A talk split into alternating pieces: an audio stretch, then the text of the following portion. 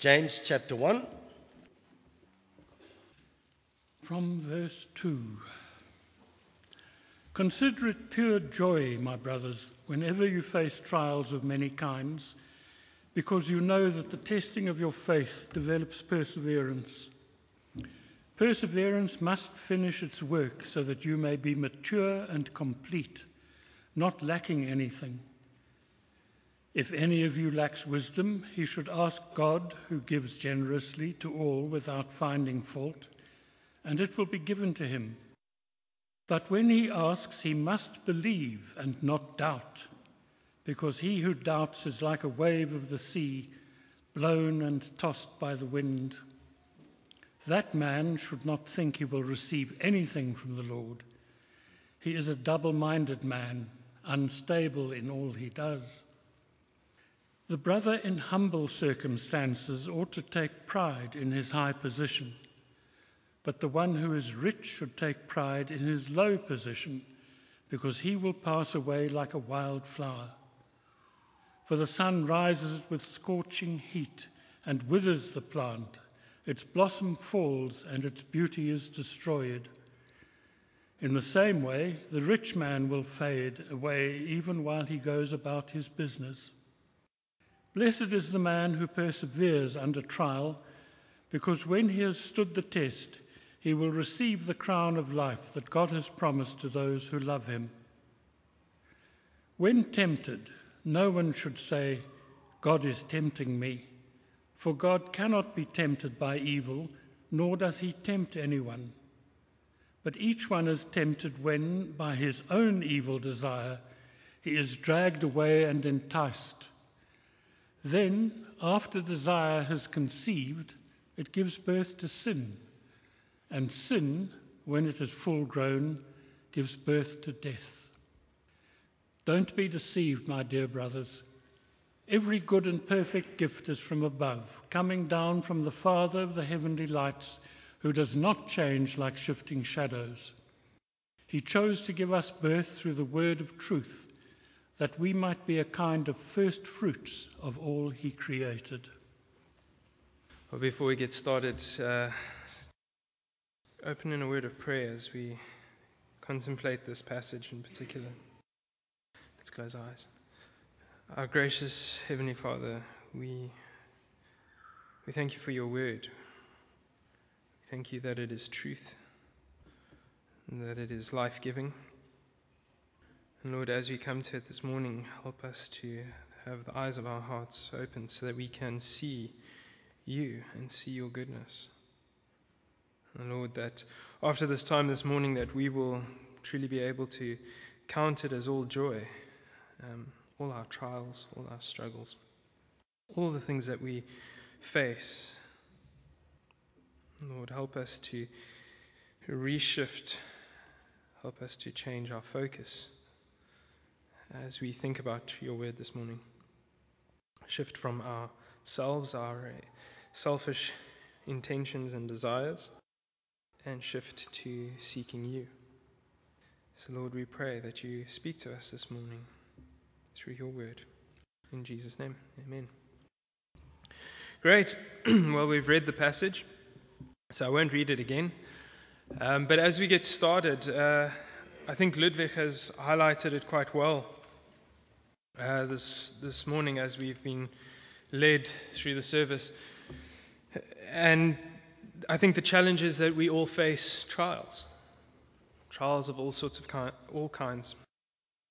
Um, so, if I can ask that question, if anyone wants to be bold enough and raise their hand, who feels that they are feeling the weight of trials in their lives? Struggles, suffering, hardship? Anybody?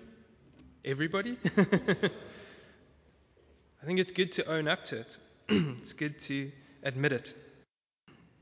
It is important that we recognize when we are facing trials. As we get started in this, in this passage, uh, a couple things to just take note of. The, the first thing is that the concept of trials you see it there in verse 2 in particular. It kicks us off. It says, Count it all joy, my brothers, when you meet trials of various kinds. This is the first mention of it. And then if you scan down to verse 12 again, it says, Blessed is the man who remains steadfast under trial, for when he has stood the test, he will receive the crown of life, which God has promised those who love him. So there is this idea of trial. Uh, again, in verse 13, it says, Let no one say when he is tempted, I am being tempted by God, for God cannot be tempted with evil, and he himself tempts no one. The reason why I'm drawing your attention to these passages is the word trial is a very there's a very particular word uh, in the Greek, and, and trial and temptation is a very similar word, and it's in fact from the same root word. And it's important that we just recognize that the word trial and tempt is actually an interchangeable word in one sense. So when you're reading that first verse, it says, Count it all joy, my brothers, when you meet trials. One could also, in one sense, read temptations of various kinds. It's not exclusively just trials, as you would imagine a gauntlet or a running a course of trials and you know all these things that you might have to face, but it is actually also temptations. So, what's the distinction? What's the difference? Well, there's a very fine line, and we're not going to try and draw a, a clear distinction because that takes it's far too complicated and far too difficult. But know that trials and temptations are very much the same thing. Uh, what we could point out, however, is that perhaps the difference that can be made is that a trial can often be how we would use the word trial is an external thing. It's something from the outside. It's something that is challenging us from the external point of view, uh, making us wrestle with something, whatever it is. But then, from an internal perspective, we might define that as a temptation. So, something that is within us, that we're wrestling within our heart, within our mind, can actually be that temptation, if that makes sense. So, you got these two kind of ideas, but very, very much the same thing a trial and a temptation. And often you'll find that in this world, a trial can lead to a temptation. Uh, or a temptation may, may make you feel like you're undergoing a trial. you see how closely knit it is. Um, but as we look at James, we need to just recognize that before we start looking what James has to say, that we ourselves face trials. And according to James, what's so significant about trials is it is what is vital in shaping us as Christians. We need trials believe it or not, to help shape us. For a moment, so Ludwig played a, well, he didn't play a game. He, he, he challenged your imagination this morning. So I want to challenge it a little bit further and imagine a world for a moment without trials. Mm, imagine a world without temptations. I think that kind of gets you excited. Oh, yes, it will be a wonderful world. Um, so then the question is why do we have trials? Why do we have temptations? I mean, if you imagine it, if, you, if there's something in you that longs for it, why do we have a world that is filled with temptations and trials? Well, we have mentioned it this morning that it is because we are in a broken world. It is a result of the fall, it is a result of sin that we face trials and temptations. If you think about that for a moment, if you had to take the origin of sin out of the picture, take Adam and Eve, that moment of the fall, out of the equation, would there be need for trials or temptations? And if you think of what James is saying here, that the trials and temptations are there for us so that it may produce a steadfast faith. Well, would we need it if there was no sin? Would our lives not be perfected by the very Creator, void of the fall? If we didn't have sin in our lives, would we need trials? And then again, sin and temptation go so hand in hand. But I suppose temptation is your outlook on sin. Temptation is the way you're looking at sin and how you're handling it. So, as I was thinking about James and what he's saying here, I, I think we need to contemplate that we are in a very peculiar position in the way we think about trials and temptation. We're sitting in a church. We understand that there was the fall. We understand that there is sin. So we look at trial and temptation very differently to what the world does. You go out into the world, and the world is struggling to explain the hardships in life, why things are happening. Why is there disaster? Why is there suffering? Why is there hardship? Why are there trials in life? And the world is asking this question. The world wants to know what the answer is, but the world is avoiding turning to God to find the answer. You see, for the world void of God, the trials and temptations are just life and its curveballs. And if you're sitting here this morning and you feel that trials and temptations are weighing you down far more than the joy that is found in God, then we need to reshift and rethink the way we are facing our trials and temptations. Because we are putting ourselves in that category of the world, trying to figure it out rather than look to the Creator. Look to the one that is good and greater than any trial or any temptation or any hardship or any struggle that we will face. You see, I think the hard thing is when we go out of these doors this morning and we look at the world around us, we see the suffering, we see the hurt. And you have the discussions with the people around you, the people at work that might not know God, that might not know Jesus and what He has done for us you hear that sound of despair in the way they're talking about it. There's this feeling like this world just sucks. And you see how it weighs down on everybody. And you see, just like us, when we lose sight of who God is, what He is capable of doing, those trials start weighing us down. They become heavy, they become burdensome. And so James has something very interesting to say. And let's dig into it a little bit deeper. James 1, verse 2, he says, Count it all joy, my brothers, when you meet trials of various kinds. I mean, this contradicts what we want to hear. We don't want to hear that when you face trials, you need to consider and count it as all joy. In verse 3, he carries on, For you know that the testing of your faith produces steadfastness. And James is telling us here that through these trials, through these things that are going to test us, they are going to test our faith to produce steadfastness.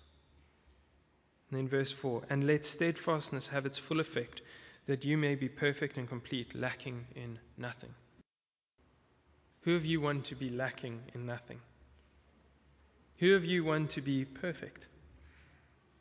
Anybody? Faultless, no blemish. You can't say anything wrong, you can't do anything wrong. And who has done something wrong this morning and got in trouble for it? Who wants to be perfect? If that's you, then be prepared to suffer. Be prepared to struggle. Because we're not going to just become that. And so James is drawing our attention to that. He's saying, if you want to be perfect, if you want to find that perfection in God, you need to struggle. You need to eat some dirt. You can get on your knees and you're going to struggle. And as I've worked through this thought, the more and more I'm wrestling with it, the more and more I'm trying to resist it. Because there's something in me that is saying, God, I don't want to accept this. So I'm not, I'm not talking about this easily. This is difficult. Because deep down, I'm saying, I want life to be easy. I want the perfection without the struggle. I want the good life without the hardship. And unfortunately, it doesn't work that way. Because God is precise and meticulous, and He knows exactly what we need. And He needs us to be refined. He needs us to be shaped, to be molded into a perfect representation of who He is. But that can't happen if we remain the way we are. And the way we are as broken human beings, marred by sin. And we need to endure the suffering and the hardships and the trials to come out on the other side perfected steadfast. Let's jump down again to verse 12. And listen to this language that James is using. He said, Blessed is a man who remains steadfast under trial. Blessed is a man who remains steadfast under trial, for when he has stood the test, he will receive the crown of life, which God has promised to those who love him.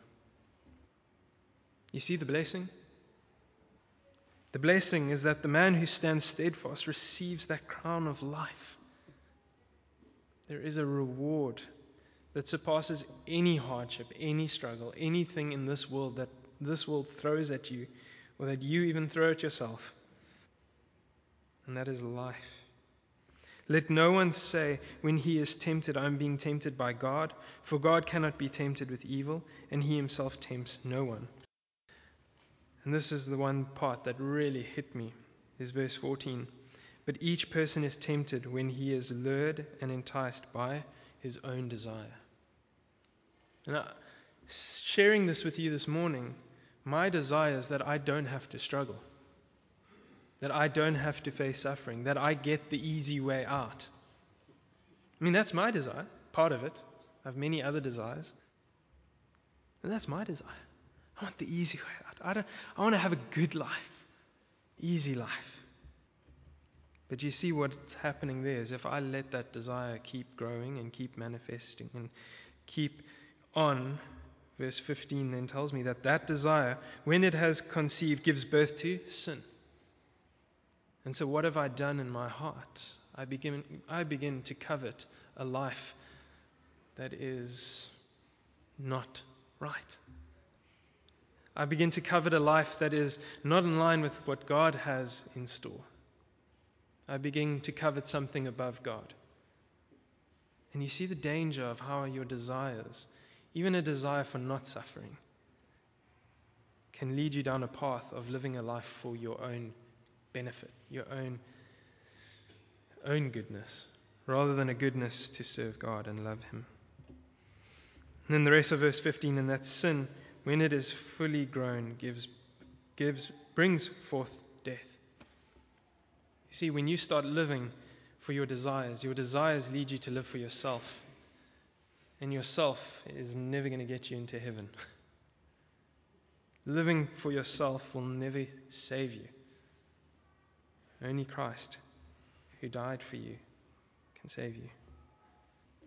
So, the real question that I want to get us to is to start thinking about this steadfast, steadfastness in the trials. Because James has this call, this call to be steadfast in our trials. And the question is, how does that look like in practice? How does that look like? Well, I think on the one side, we need to face the fact. And this is a hard question to ask, and maybe you don't want to hear it this morning. But 2 Timothy 3, for example, 2 Timothy 3, verse 12 says, Indeed, all who desire to live a godly life in Christ Jesus will be persecuted.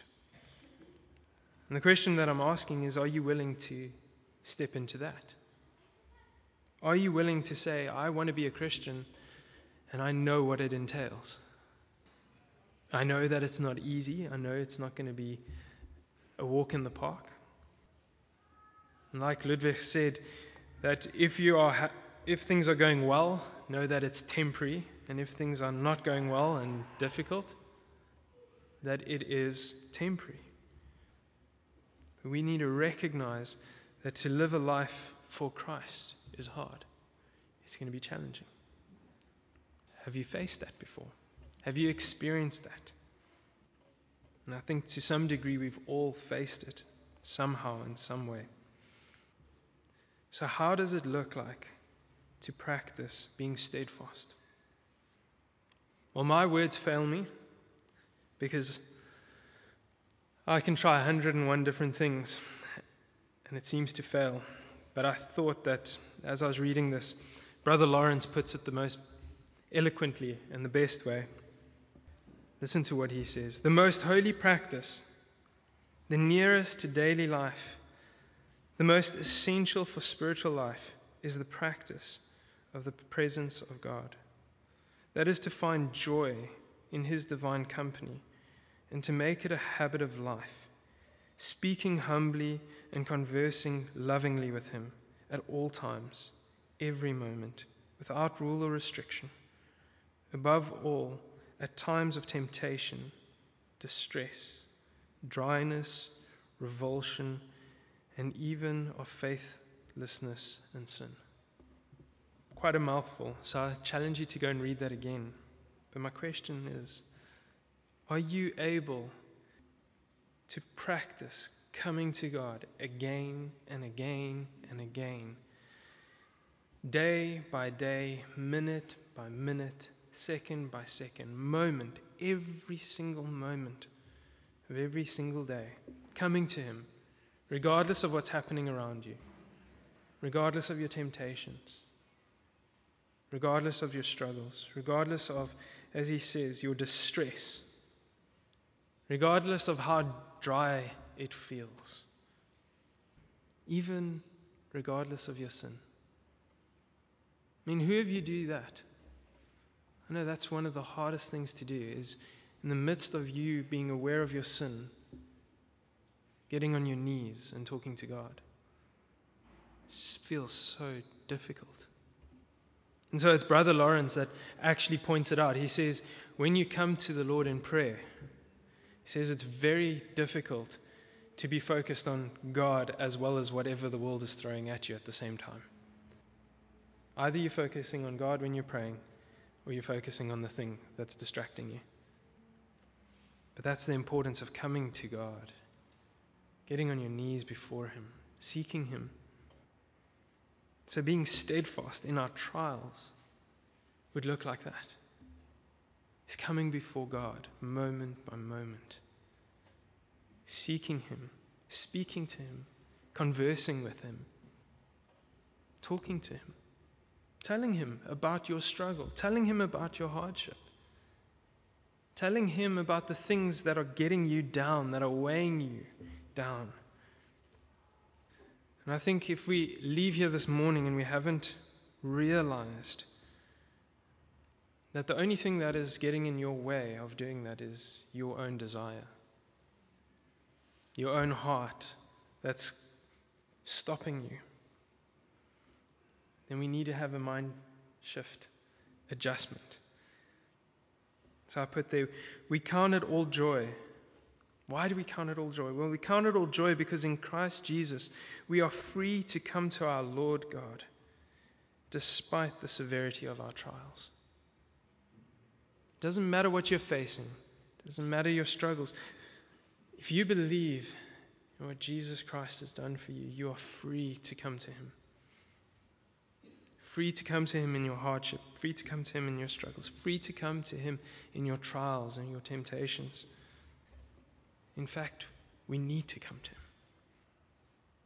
If there is anything in this world that we need, is Jesus Christ and to be before Him.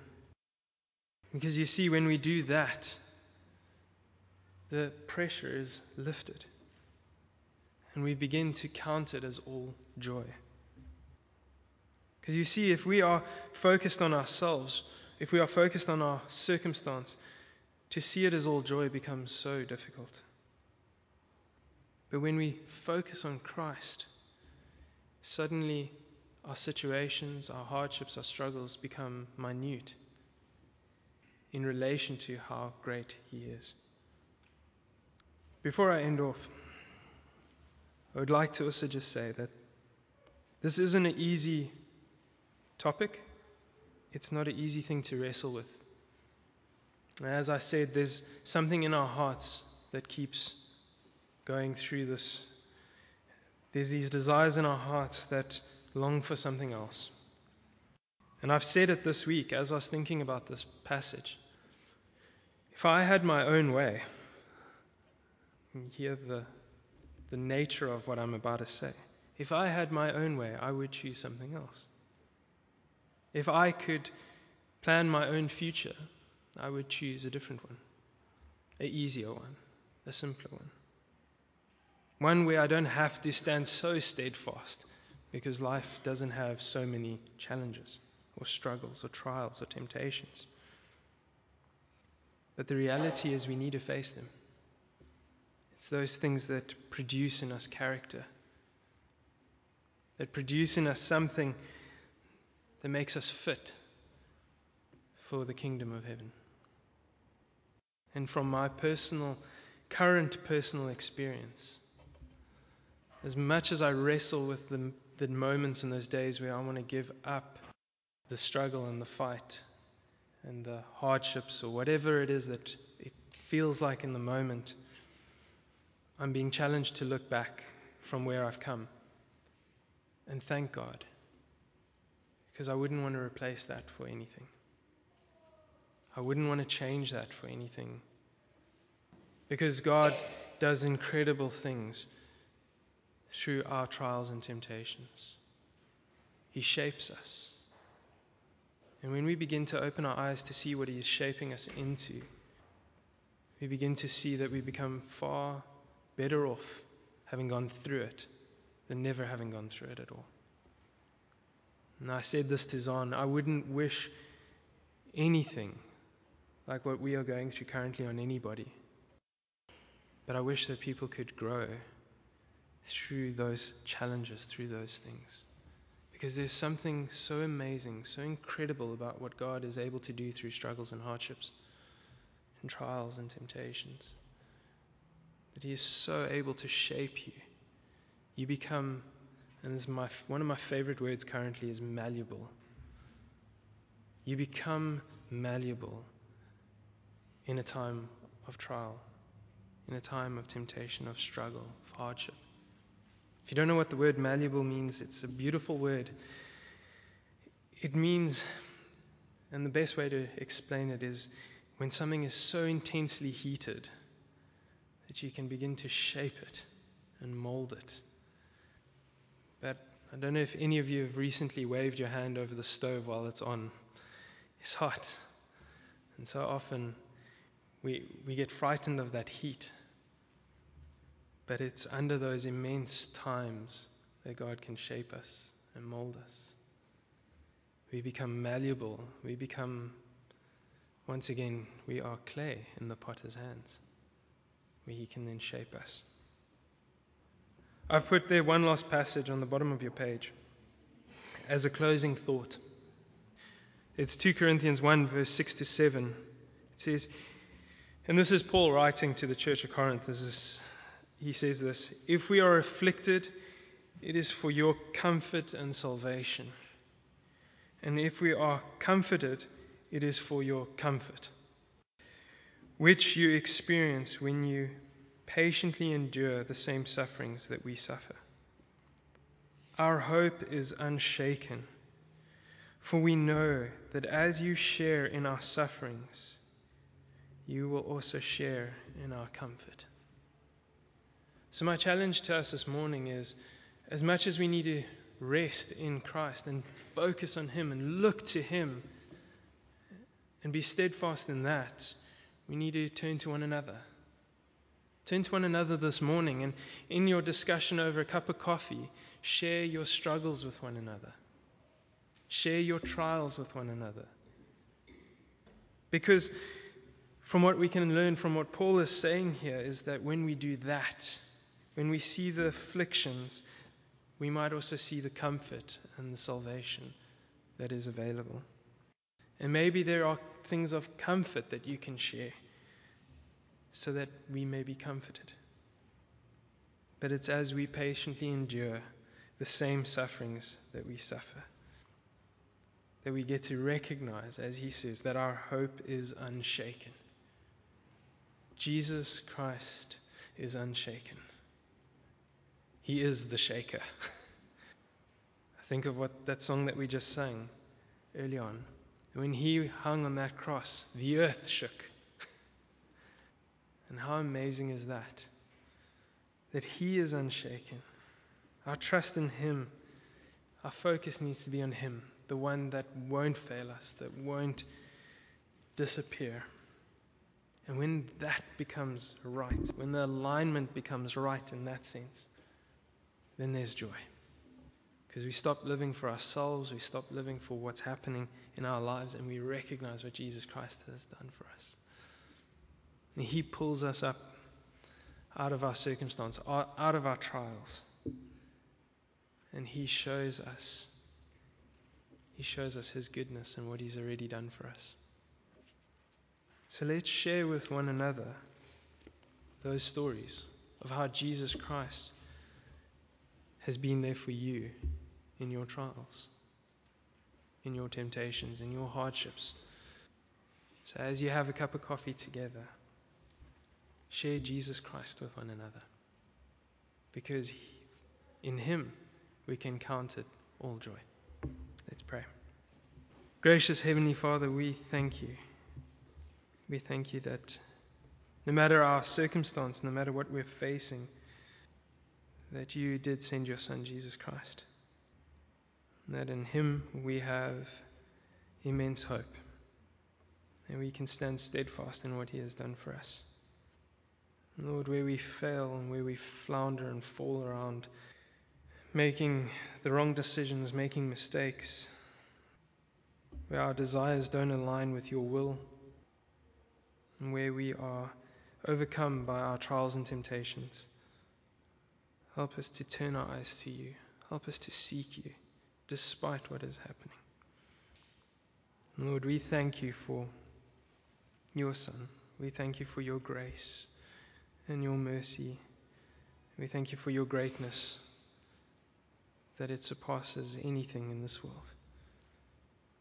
May our hearts be filled with thankfulness.